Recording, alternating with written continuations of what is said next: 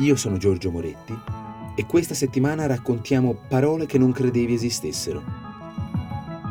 Oggi numinoso.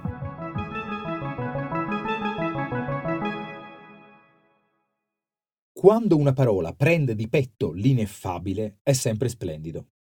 Il modo in cui questi termini cercano di maneggiare l'indicibile, anzi ciò che è a stento afferrabile e concepibile, riescono in qualche maniera a funzionare, a renderci questi aspetti che si direbbe non si possano dire a parole, è incredibile.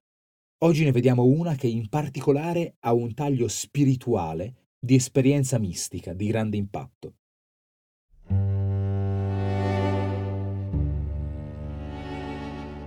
Già la definizione di che cosa sia il luminoso non è agevole.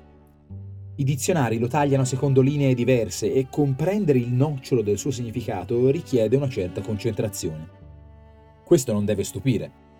È una parola coniata nella filosofia tedesca e il tedesco è una lingua che permette un'agilità superba nella creazione di parole e concetti per la gioia affannata di chi traduce. Ma il gioco vale la candela perché ha una potenza straordinaria.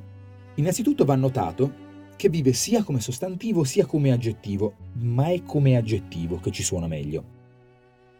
Il teologo Rudolf Otto, 1869-1937, la forgia nel suo discorso sul sacro, di cui il luminoso è esperienza prima, immediata ed essenziale, base del sentimento spirituale e religioso dell'umanità.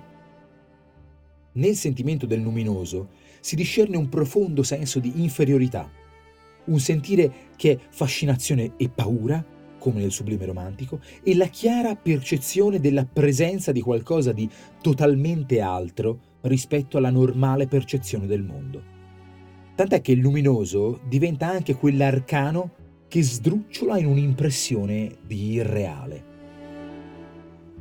In pratica, questa parola può essere usata per descrivere la qualità di quelle atmosfere e quelle situazioni che sentiamo pervase da un'aura sacra, che mette in profonda soggezione e ispira reverenza, cioè in quei casi in cui, attenendoci all'etimo del termine, si sente la presenza affascinante e terribile della divinità e del sacro.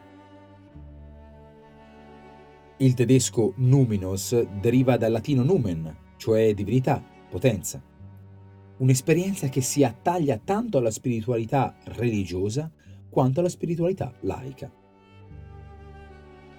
Possiamo trovare luminosa l'atmosfera che pesa nella grande cattedrale e che ci lascia turbati nelle penombre. Nel bosco di notte siamo scossi e rapiti dall'aura luminosa che spira fra le colonne dei tronchi. E intorno al cippo, in cima al monte, meta di pellegrinaggio, un'aria luminosa ci spaventa e ci mette in contatto con ciò che il monumento chiama a ricordare.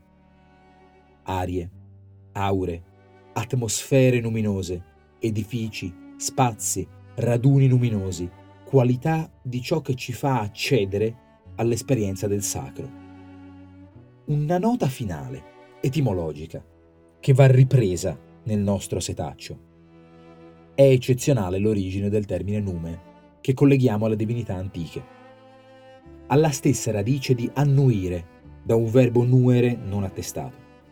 Dal cenno del capo, con cui si manifesta una volontà, si impartisce un ordine, si passa a descrivere una volontà superiore e perciò una maestà, una potenza divina.